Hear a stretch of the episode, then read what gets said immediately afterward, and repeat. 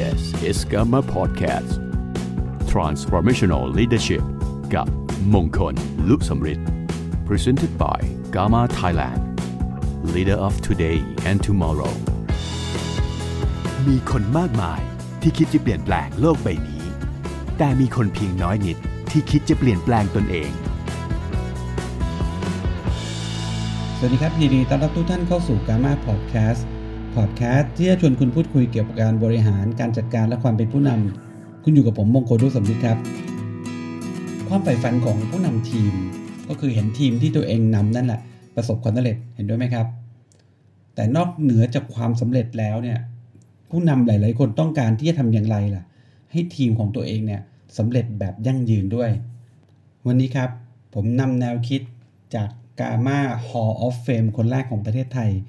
อาจารย์มนตรีแสงอุไรพรครับ ได้มีการพูดถึงเรื่องนี้ไว้ในคลาสของท่านก็คือ ELM นะครับผมแล้วผมประทับใจครับ วันนี้เลยอยากเอาแนวคิดเรื่องนี้นะครับ องค์ประกอบของการสร้างทีมงานที่สำเร็จที่ยั่งยืน 13 ข้อครับ มาเล่าให้ทุกท่านฟัง อาจารย์พูดถึงเรื่องข้อที่1ครับทีมที่เรียกว่าประสบความสำเร็จได้ แล้วสำเร็จได้อย่างยั่งยืนเนี่ยข้อที่ 1 เลยคือ ต้องปรัชญาวิสัยทัศน์ค่านิยมความเชื่อ องค์กรนะครับ เป็นผลสะท้อนตัวตนของผู้นำครับ เขาบอกว่าการสร้างคนคือการขยายความเชื่อของเรา เราได้ยินคำว่าวิสัยทัศน์ เราได้ยินคำว่าค่านิยมบ่อยครั้งมาก โดยเฉพาะถ้าเรามีโอกาสได้ร่วมสัมมนากับกาม่าเนี่ยนะครับ เราจะได้ยินคำพูดนี้บ่อยมากจากวิทยากรจากต่างประเทศ จริง ๆ แล้วไอ้คำว่าวิสัยทัศน์จริงๆอะมันคืออะไร ผมให้คำนิยามแบบนี้ครับ วิสัยทัศน์คือภาพขององค์กรเราในอนาคตครับ คือสิ่งที่เราอยากจะไป หรือสิ่งที่เราต้องการที่จะไปครับ เช่น เราอยากเห็นภาพของเราเป็นทีมงานอันดับหนึ่งประเทศไทยนะครับเราอยากเห็นทีมงานเราเนี่ยเป็นทีมงานวางแผนการเงินส่วนบุคคล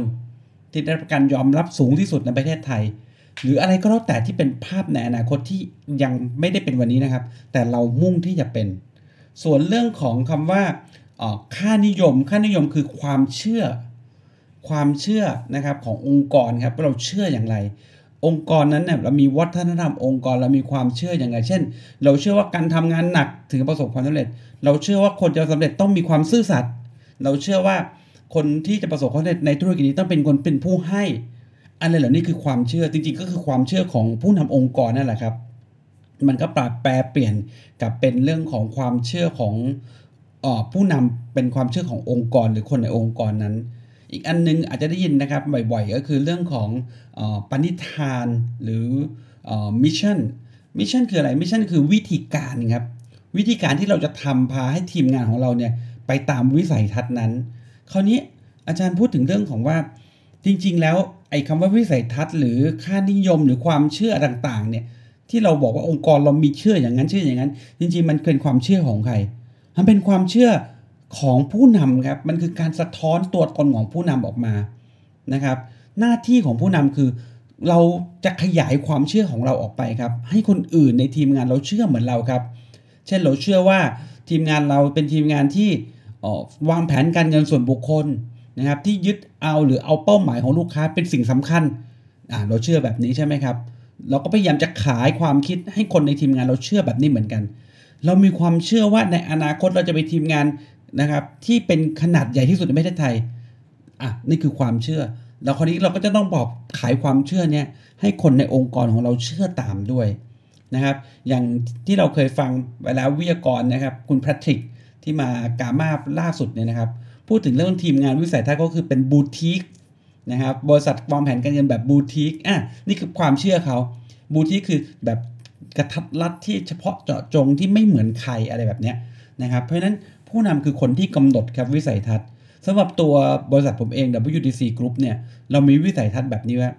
วิสัยทัศน์ของเราคือ เราเป็นบริษัทวางแผนการเงินส่วนบุคคล ที่มุ่งเน้นเป้าหมายของลูกค้าเป็นสิ่งสำคัญ ที่ใหญ่ที่สุดและดีที่สุดในประเทศไทย นี่คือวิสัยทัศน์ วิสัยทัศน์มาจากใครครับ วิสัยทัศน์มาจากผู้นำครับเป็นคนกำหนดครับแล้วขายไอเดียครับ ให้คนในองค์กรเนี่ย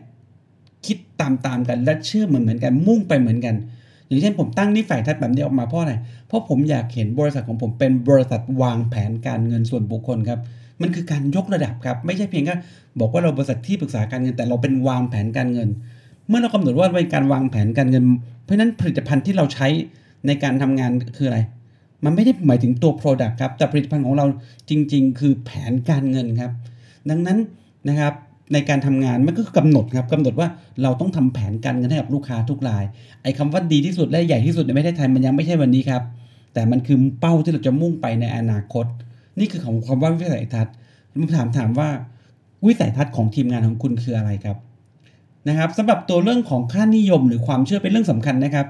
เวลาเราจะเลือกใครบางคนมาร่วมงานเราเนี่ย มันคงต้องเป็นคนบางคนที่เชื่อเหมือนกันใช่ไหมครับเขาเรียกว่าศีลเสมอกันเนี่ย นะครับศรัทธาเสมอกันหรือศีลเสมอกัน คือวันนี้คนหาใครบางคนเข้ามาแล้วเขาเชื่อไม่เหมือนเราอะ่ะใช่ไหมหรือนะครับศีลไม่เสมอกับเราอะ่ะมันก็อยู่กันไม่ได้ในที่สุดแล้วถูกไหมครับ เพราะฉะนั้นความเชื่อขององค์กรอยู่ที่ความเชื่อของผู้นำเช่น ในตัวผมเองผมเชื่อว่านะครับ การจะเติบโตคือการแบ่งปันนะครับ เราเชื่อว่าการแชร์ลิงการแบ่งปันนะเราเชื่อว่าเราเชื่อว่าเราจะสำเร็จในธุรกิจนี้ได้ ต้องเห็นประโยชน์ของคนอื่น ก่อนประโยชน์ของตนเห็นไหมครับ เราเชื่อเรื่องของการแบ่งปัน เราเชื่อของประโยชน์คนอื่น ก่อนประโยชน์ของตน เราเชื่อเรื่องของคุณธรรมจริยธรรม นี่คือความเชื่อครับ นี่คือความเชื่อของผู้นำครับ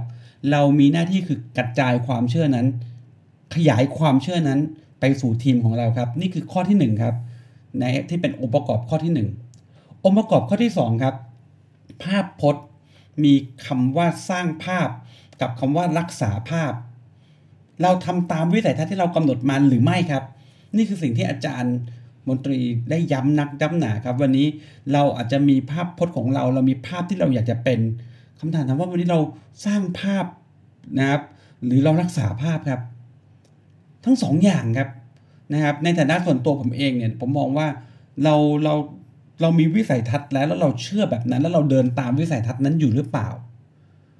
นะครับบางคนตั้งวิสัยทัศน์แบบให้มันโก้หรูอย่างเดียวเนี่ยเราไม่ได้เดินตามนั่นเลยเนี่ยมันก็เป็นวิสัยทัศน์ที่ไม่มีประโยชน์อะไรจริงไหมครับ เพราะนั้นต้องกลับมาหมั่นตรวจสอบตัวเองตลอดเวลาว่า ขณะนี้วินาทีนี้ ทีมเรายังคงเดินไปตามวิสัยทัศน์นั้นอยู่หรือไม่ ถ้าไม่ใช่ก็ถึงเวลาแล้วครับที่เราต้องมาปรับปรุงวิสัยทัศน์นะครับไม่มี 2 ทางฮะ ปรับปรุงวิสัยทัศน์ให้สอดคล้องกับปัจจุบัน หรือปรับปัจจุบันให้มันสอดคล้องกับวิสัยทัศน์ ทางเลือกของผู้นำมีแค่ 2 ทางนั้นเท่านั้นเอง เห็นด้วยไหมครับ เพราะฉะนั้นนะครับหน้าที่ของผู้นำคือ conduct พยายามนะครับ ปรับเพื่อให้ทีมของเรายังคงเดินไปตามวิสัยทัศน์ที่เราได้กำหนดไว้ นี่คือข้อที่ 2 ที่อาจารย์ได้แนะนำนะครับ ข้อที่3ครับคุณจะเป็นทีมงานที่ยั่งยืนไม่ได้ถ้าคุณไม่มีระบบงานมาตรฐานครับ ระบบงานมาตรฐานของบริษัทที่ปรึกษาทางการเงิน หรือทีมที่ปรึกษาทางการเงินหรือทีมตัวแทนประกันชีวิตเนี่ยมันมีระบบงานอยู่หลักๆเนี่ยหลายอยู่หลายระบบนะครับ เช่น ระบบบริการลูกค้านะครับ ระบบบริการลูกค้าเก่า วันนี้เราลืมไปเรื่องนี้ไม่ได้ครับนะครับถ้าเราจะขยายทีมแล้วทีมเราจะเป็น ถ้าคุณมีคนแค่คนเดียวคือตัวคุณเอง คุณอาจจะไม่ต้องคิดเรื่องอะไรมากมายนัก วันนี้หลาย ๆ บริษัทก็มีระบบ support ตัวคุณเองแล้วแต่ถ้าวันนี้เนี่ย คุณต้องการให้ทีมคุณขยายใหม่ใหญ่ขึ้น คุณต้องกลับมามองนะครับว่า ระบบบริการลูกค้าเก่าของคุณมีอะไรบ้าง เช่น เรื่องของการทบทวนแผนการเงินนะครับเตือนบทระบบเตือนในการทบทวนแผนการเงิน ระบบเตือน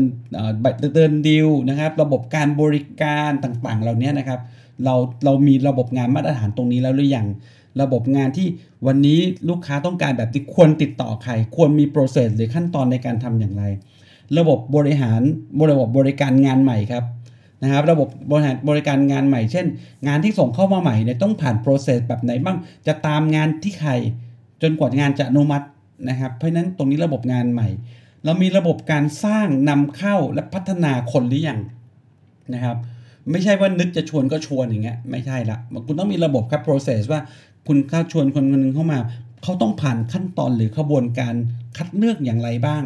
เมื่อเข้ามาเรียบร้อยแล้ว เราจะมีระบบการเทรนนิ่งหรือฝึกอบรมเขาอย่างไร หรือพัฒนาเขาอย่างไรนะครับอันนี้คือระบบในการดูแลด้วยซ้ำไป เรามีบางทีแล้วเรามีระบบการบริหารหรือการจัดการทางการเงินในองค์กรเราอย่างไรนะครับ เงินที่เข้ามาในองค์กรเราจะดูแลอย่างไรนะครับ เรามีระบบควบคุมค่าใช้จ่ายไหมเรามีแผนกแอดมินหรือเปล่านะครับ ระบบหรือแม้แต่ถ้าเป็นบริษัทใหญ่ๆนะครับ อย่างเช่นในอเมริกาเนี่ย ที่ผมไปดูงานมันจะมีมีถึงขนาดมีระบบ compliance นะฮะ compliance คือระบบมาตรฐานเลย compliance ไว้ตรวจสอบใครตรวจสอบคนในองค์กรนั่นแหละ ยังคงไปทำตามกฎเกณฑ์หรือเปล่านะครับ นี่คือสิ่งที่เป็นหัวข้อคร่าวๆนะครับ ข้อที่ 3 คือระบบงานมาตรฐาน ข้อที่ 4 ครับ ทีมงานสนับสนุนครับบริษัทหรือองค์กรนี้จะใหญ่โตไม่ได้ครับ ถ้าคุณไม่มีทีมงานสนับสนุนทุกอย่างทำเองคนเดียวหมด มันเป็นทีมไม่ได้แน่ ๆ บางครั้งบางคราวเนี่ยเราก็ต้องจ้างนะครับ ต้องบอกไงเราต้องลงทุนนะครับถ้าบางทีเนี่ยผมเห็นนะครับแล้วผมเห็นผู้นำหลาย ๆ คนหรือหัวหน้าหลาย ๆ คนกับตาเลยนะทำเองหมดนะบางทีผู้ช่วยหรือแอดมินหรือบางคนเลขาเนี่ยไม่ยอมไม่ยอมไม่ยอมจ้างนะครับ ไม่ยอมจ้างทำเองหมดครับวิ่งงานเดินงานตามงานตามเคมเอง ผมว่าอย่างนี้โตไม่ได้หรอกครับนะครับ พาคนไปสอบเองอย่างเงี้ย ทำมันอออินวันเพราะเราต้องการประหยัดเงินเพียงแค่เดือนหนึ่งไม่กี่หมื่นบาทที่เป็นค่าจ้างสตาฟของเราเนี่ยเราเอาเวลาของเราที่เป็นงานราคาแพงอะ่ะผมไม่ใช่บอกว่างานเหล่านั้นไม่สำคัญนะฮะงานเหล่านั้นสำคัญครับ แต่วันนี้คุณสามารถเอาความสามารถที่คุณมีไปทำงานบางอย่างที่มันสำคัญกว่าได้ งานที่มันเป็นตัวตนเป็นอนาคตขององค์กรนะครับ เพราะฉะนั้นนะครับทีมงานสนับสนุนเป็นเรื่องจำเป็นครับ คุณมีทีมงานอย่างทีมงานปัจจุบันนี้บริษัทผมเองเนี่ยมีทีมงานน้องที่ดูแลงานใหม่ น้องที่ดูแลงานเก่า น้องที่ดูแลสินค้าการลงทุนนะครับแม้แต่เรื่องของอมีทั้งรีคูเตอร์นะครับที่ดูแลเรื่องของการนำเข้าคนนะครับมีน้องที่ดูแลเป็นเรื่องของบริการลูกค้า ฝ่ายบริการลูกค้ามีหลายคนครับนะครับในบริษัท เพราะฉะนั้น ตรงนี้ต้องให้เหมาะสมด้วยเหมือนกัน คุณจะขยายองค์กรไม่ได้หรอกครับ ถ้าเราไม่ลงทุนเรื่องของทีมงานสนับสนุนครับ ข้อที่ 5 ครับ เรามีการบริษัทที่จะเติบโตอย่างยั่งยืน ต้องมีการนำเข้าและคัดเลือกครับ การนำเข้าขีดเส้นใต้คัดเลือกนะครับในสมัยใหม่ปัจจุบันนี้มันไม่มีคำว่า recruiting เลยฮะมันเป็นเรื่องของ selection หรือการคัดเลือกครับ ระบบการคัดเลือกของทีมงานจะต้องถูกกำหนดขึ้นมาครับ เราเรียกว่า recruiting statement คุณต้องมีการกำหนดครับว่าขบวนการเมื่อการนำคนคนหนึ่งเข้ามานัดต้นทางต้องผ่านขบวนการอย่างไรบ้างนะครับมีคำแนะนำครับอย่างง่าย ถ้าเราทำเรื่องนี้ง่ายเกินไปเนี่ยนะครับ โอกาสคืออันนี้เขาบอกคำพูดหนึ่งที่ดีนะครับ อาจารย์ก็พูดไว้คำพูดนี้เขาบอกว่าเสาหลักของการบริหารเริ่มที่การคงอยู่ไม่ใช่การนำเข้า แล้วการคงอยู่จะเกิดขึ้นได้อย่างไรครับ การคงอยู่จะเกิดขึ้นได้ก็ต่อเมื่อคุณมีระบบการคัดเลือกที่ดีครับ นี่คือข้อที่ 5 ครับ ข้อที่ 6 ครับ องค์กรจะยั่งยืนต้องมีการฝึกอบรมและให้ความรู้อย่างสม่ำเสมอครับ การฝึกอบรมในฐานะเราเป็นผู้นำองค์กรน่ะพื้นฐานเราคือครูคนแรกครับ เราควรจะเป็นคนที่ training เป็นเป็นเทรนเนอร์ได้นะครับหรือมีใครบางคนถ้าสมมติคุณทีมคุณใหญ่ขึ้น เราอาจจะไม่ถนัดในการ train เรามีใครไหมครับ ที่ช่วยเทรนแทนเราได้ ผมก็อยากมีคำแนะนำแบบนี้ครับ ในหลาย ๆสำนักงานเรารวมกันหลาย ๆ คนเนี่ยเราจะเจอว่ามีเมนเจอร์หรือผู้จัดการบางคนเนี่ยถนัดการเทรนให้เขาทำเทรนไปฮะคนนี้ถนัดชวนทำเรื่องชวนเห็นไหมครับ เราแบ่งหน้าที่กันเราช่วยเหลือกันได้ การฝึกอบรมการให้ความรู้เนี่ยนะครับเป็นเรื่องจำเป็นครับสำหรับคนที่จะเติบโตนะครับ และอันที่ อันที่ 7 ครับ ทีมจะยั่งยืนได้ต้องมีระบบสนับสนุนการขายครับ ระบบสนับสนุนงานขายคืออะไรครับ หมายถึงระบบพี่เลี้ยงครับ ในต่างประเทศนะครับนะครับระบบเมนทอร์หรือพี่เลี้ยงจะเป็นระบบสำคัญมากๆที่หลาย ๆ ทีมงานขนาดใหญ่ในอเมริกาเนี่ยใช้ระบบนี้ ในส่วนตัวผมเองผมก็มีระบบพี่เลี้ยงนะครับ พี่ที่ดูแลน้องใหม่ที่เข้ามา นะครับเรามีระบบเรื่องของ Joy Consult วางแผนร่วมกัน เราทำงานเราทำงานออกไปวางแผนเป็นทีม มีพี่เลี้ยงกับน้อง ไปทำงานคู่กันเรียนรู้ด้วยกันทำ field training ด้วยกันนะครับระบบพี่เลี้ยงเป็นเรื่องสำคัญครับ พี่เลี้ยงจะช่วย manager หรือช่วยเราได้เยอะครับนะครับถ้าวันนี้เราทำเองมาสักทุกอย่างเนี่ยนะครับ พาขายเราก็ต้องพา ขายส่วนตัวเราก็ต้องทำนะครับ อบรมเราก็ต้องมี แล้วแต่ปั๊บบางคนนี่ที่ผมบอกงานเลขาไปทำอีก ไม่ต้องทำอย่างอื่นแล้วฮะไม่มีทางนะครับ ไม่มีทางเลยครับ ที่คุณจะสร้างทีมให้เติบโตอย่างยั่งยืนได้นะครับเพราะทำเองมาหมดคนเดียว เราเป็นเพียงเหมือนกับหลงจู้คนหนึ่งทำตั้งแต่เปิดร้านจนปิดร้านเนี่ยอย่างนี้เป็นวงองค์กรหรือบริษัทที่เติบโตไม่ได้ครับ เพราะฉะนั้นระบบพี่เลี้ยงจะช่วยเราครับทำให้แน่นอนครับ ตอนเริ่มต้นคุณยังไม่มีพี่เลี้ยงตัวคุณนั่นแหละคือพี่เลี้ยง นะครับต้องทำพี่เลี้ยงทำให้แข็งแรงก่อนว่าถ้าทำพี่เลี้ยงต้องเกิดขึ้นก่อน แล้วเมื่อน้องบางคนที่คุณช่วยเขาประสบความสำเร็จเขาจะกลายเป็นพี่เลี้ยงให้น้องรุ่นต่อไปนะครับ นั่นแหละครับคือระบบพี่เลี้ยงจะเกิดขึ้นนะครับ ข้อที่ 8 ครับ ทีมที่จะเติบโตอย่างยั่งยืนนะครับ สัมพันธภาพส่วนตัวเป็นสิ่งสำคัญครับ อาจารย์บอกว่าผู้นำสัมผัสหัวใจก่อนทำให้ผู้คนขับเคลื่อนครับ มันหมายความว่าต้องได้ใจคนก่อน ในองค์กรในในงานของเราเนี่ยนะครับ ผู้นำในธุรกิจของเราเนี่ยพูดตรงๆนะครับไม่ง่ายครับ ธุรกิจหลาย ๆ ธุรกิจเนี่ยเขาตามเราเพราะเขาต้องตาม หรือเราเป็นหัวหน้าเขาเราเป็นนายจ้างเขาเราจ้างเขาเราจ่ายเขาบางทีเขาต้องเชื่อเราถูกไหมแล้วทำตามเรา เพราะเราเป็นคนให้รายได้เขาถูกไหมแต่ในงานของเราเนี่ยมันไม่ได้ไงเราเขาเขาไม่ได้ได้รายได้จากเราอะนะครับ รายได้ของที่ปรึกษาได้จากได้จากคอมมิชชั่นของสินค้าทางการเงินของเขาเขาเป็นนายตัวเขาเองอะ นะครับ เพราะฉะนั้นผู้นำจะทำให้เขาทำตามเราได้ หมายความว่าเราต้องมีสัมพันธภาพที่ดีฮะนะครับผู้นำต้องมีระบบในการสร้างสัมพันธภาพที่ดีครับ ต้องนำเขาด้วยหัวใจก่อนได้ใจคนก่อนครับ ผู้นำที่นั่งอยู่บนใจในหัวใจคนไม่ได้ผู้นำที่นั่งอยู่บนหัวคนครับ นี่คือข้อที่ 8 ครับ ข้อที่ 9 ที่ทำให้ทีมงานเติบโตอย่างยั่งยืนคือระบบการศึกษาต่อเนื่องครับ อันนี้ครับเป็นเรื่องสำคัญโลกปัจจุบันเปลี่ยนเร็วมาก การเรียนรู้เป็นสิ่งจำเป็นมากๆสำหรับองค์กรยุคใหม่ โดยเฉพาะการเรียนรู้ของผู้นำครับ เมื่อไหร่ก็ตามที่ผู้นำหยุดการเรียนรู้นะครับ เมื่อนั้นคือทีมหยุดการเรียนรู้ด้วยครับ มันเป็นไปไม่ได้เลยครับ ที่คนในองค์กรจะเรียนรู้ถ้าผู้นำไม่เรียนรู้ ถูกไหมครับ เพราะฉะนั้นการเรียนรู้เริ่มต้นจากผู้นำครับ เราต้องมีระบบการศึกษาต่อเนื่องนะครับ เราส่งเสริมด้วยครับ เช่นสมมติว่าคุณกำหนดว่า บริษัทคุณทีมคุณเป็นบริษัทวางแผนทางการเงินหรือที่ปรึกษาทางการเงิน แน่นอนครับ ตัวคุณเองก็ควรจะต้องมี Certify นะครับ Certify ไม่ว่า CFP นะครับหรือ FCFP นะหลักสูตรด้านความแผนเงินคุณต้องไปเรียนครับ แล้วเมื่อคุณเรียนแล้วคุณเข้าใจแล้ว หน้าที่ของคุณคือชวนใครบางคนในทีมของคุณที่คล้อยตามหรือไปตามทางด้วยกัน ไปเรียนด้วยครับเขาควรมี Certify ด้วย อย่างปัจจุบันนี้นะครับ บริษัทผมเองเนี่ยนะครับน้องๆในบริษัทผมปัจจุบันผมมั่นใจครับ เป็นบริษัทหรือทีมงานที่มี Certify FCDP นะครับไม่อยากจะพูดเลยนะครับ จริงๆแล้วน่าจะเป็นอย่างนั้นจริงๆนะครับ เพราะผมก็เป็นคนหนึ่งที่ดูแลหลักสูตร FCDP ของประเทศไทยด้วย มีจำนวน FCDP เยอะที่สุดในประเทศไทยครับ ปัจจุบันนี้ผมมี FCDP อยู่ในบริษัทผมเกือบ 30 คนนะครับ อันนี้คือเพราะฉะนั้นเราส่งเสริมและมีระบบส่งเสริมตรงนี้ด้วยนะครับ ส่งเสริมให้น้องๆของเรา ได้รับการศึกษาอย่างต่อเนื่อง ข้อที่ 10 ครับสำหรับทีมงานที่จะเติบโตยั่งยืน คือความสัมพันธ์กับสำนักงานใหญ่ครับ หมายความว่าอะไรครับ partner ของเราครับ ไม่ว่าบริษัทประกันนะครับ หรือแม้แต่บริษัทบลจต่างๆ ที่เราดูแลสินค้าทางการเงินใช้สินค้าบริการสินค้าทางการเงินของเขานะครับในฐานะเราเป็นผู้นำองค์กรถ้ามองที่บริษัทประกันเนี่ยเราก็ควรมีเขาเรียกว่าคงมีความสัมพันธ์ที่ดีอะ นะครับเราต้องมีหน้าที่ในการส่งเสริมความเข้าใจกันทั้งสองฝ่าย ทั้งบริษัทและที่ปรึกษาคือเราเป็นคนกลางครับ เพราะว่าบางทีแล้วเนี่ยนะครับเราจะพบว่าน้องหลาย ๆ คนเช่นสมมติว่าคุณส่งงานประกันเข้าไปเนี่ยมันไม่ได้ approve หรือจะอนุมัติทุกรายจริงไหมครับบางทีมันมีอะไรบางอย่างทำให้ไม่สามารถอนุมัติมาตรฐานได้หรือไม่อนุมัติได้ อันเนี้ยเราต้องทำยังไงให้ศาลให้เขาเข้าใจกันฮะระหว่างให้มุมมองว่าเออนะครับ ที่ปรึกษาเข้าใจบริษัทประกันข้อตลาดประกันเข้าใจที่ปรึกษานะครับ ถ้าของฝ่ายเข้าใจกันก็จะไปบอกลูกค้าให้เข้าใจได้เหมือนกัน เพราะฉะนั้นจะเกิดความเข้าใจไม่ใช่เราไปซ้ำเติม โอ้ยไม่ไม่น่าเป็นอย่างนั้นเลยนะอะไรเงี้ยหรือแหมถ้ามันห่วยแตกอย่างนั้นจังเลยอะไรเงี้ยไม่ใช่ละมันคือการซ้ำเติมถูกไหมมันทำไม่ได้ดีขึ้นเลยเพราะฉะนั้นผู้นำมีหน้าที่ในการที่จะสารครับความสัมพันธ์ สร้างความเข้าใจทั้งสองฝ่ายให้เกิดขึ้นให้ได้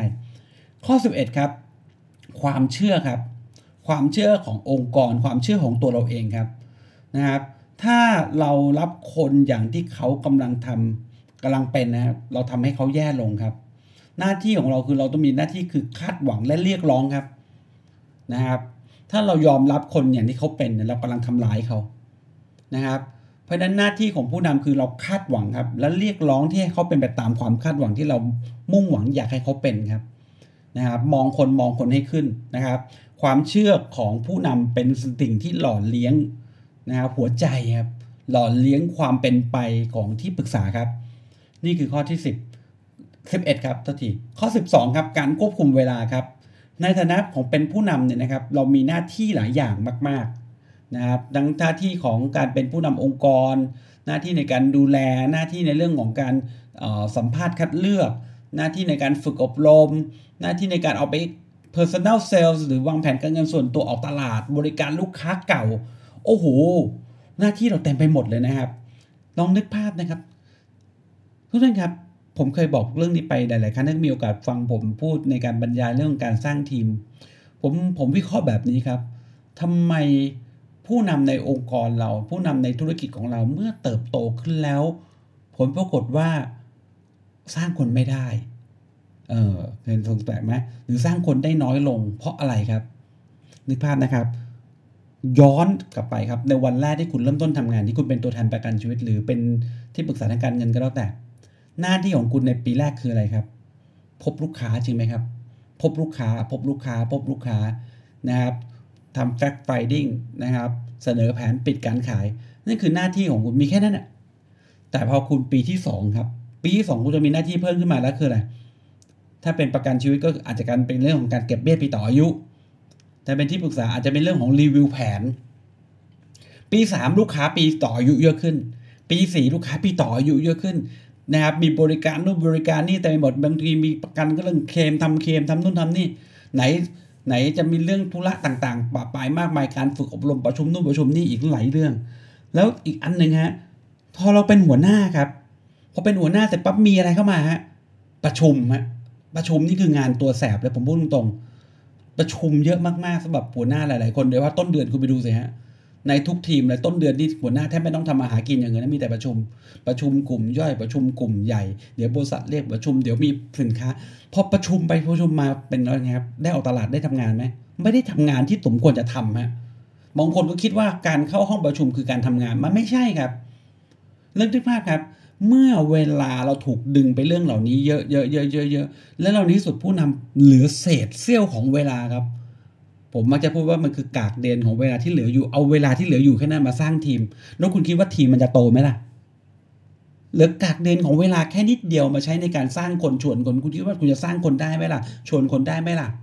นี่คือปัญหาของธุรกิจนี้ครับ ปัญหาของผู้นำครับ เพราะฉะนั้นเราต้องคิดเรื่องของการวางแผนเรื่องนี้ให้ดีครับ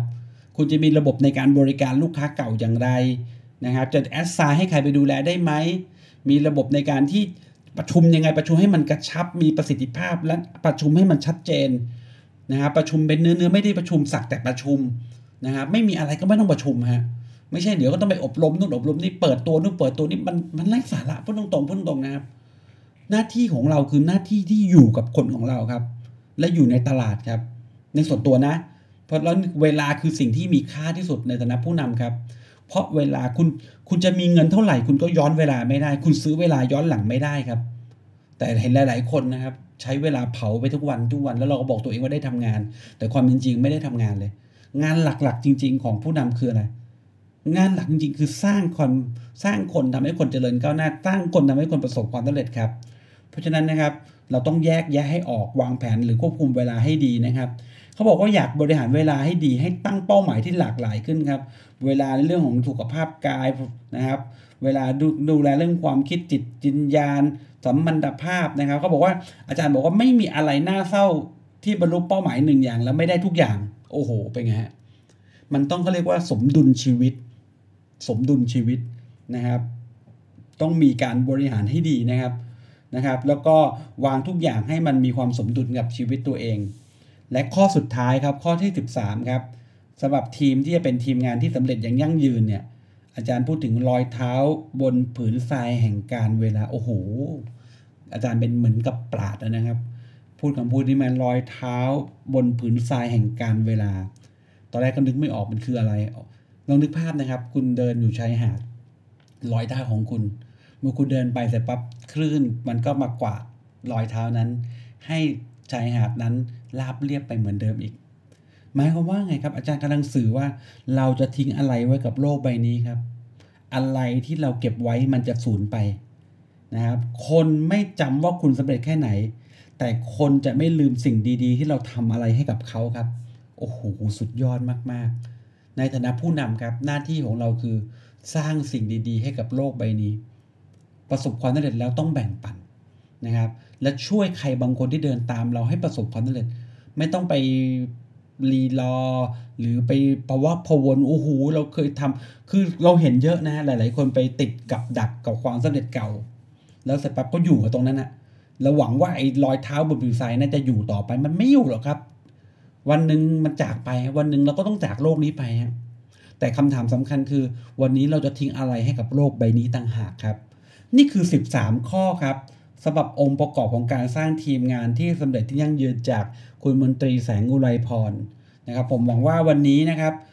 พอดแคสต์วันนี้น่าจะเป็นประโยชน์ให้กับคนสร้างทีมนะครับ ลองเอา 13 ข้อนี้กลับไปทบทวนกลับไปคิดหลาย ๆ ครั้ง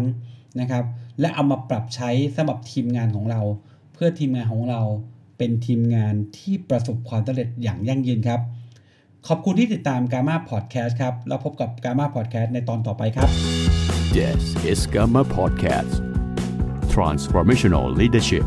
กับมงคลลุสมฤทธิ์ Presented by Gamma Thailand Leader of Today and Tomorrow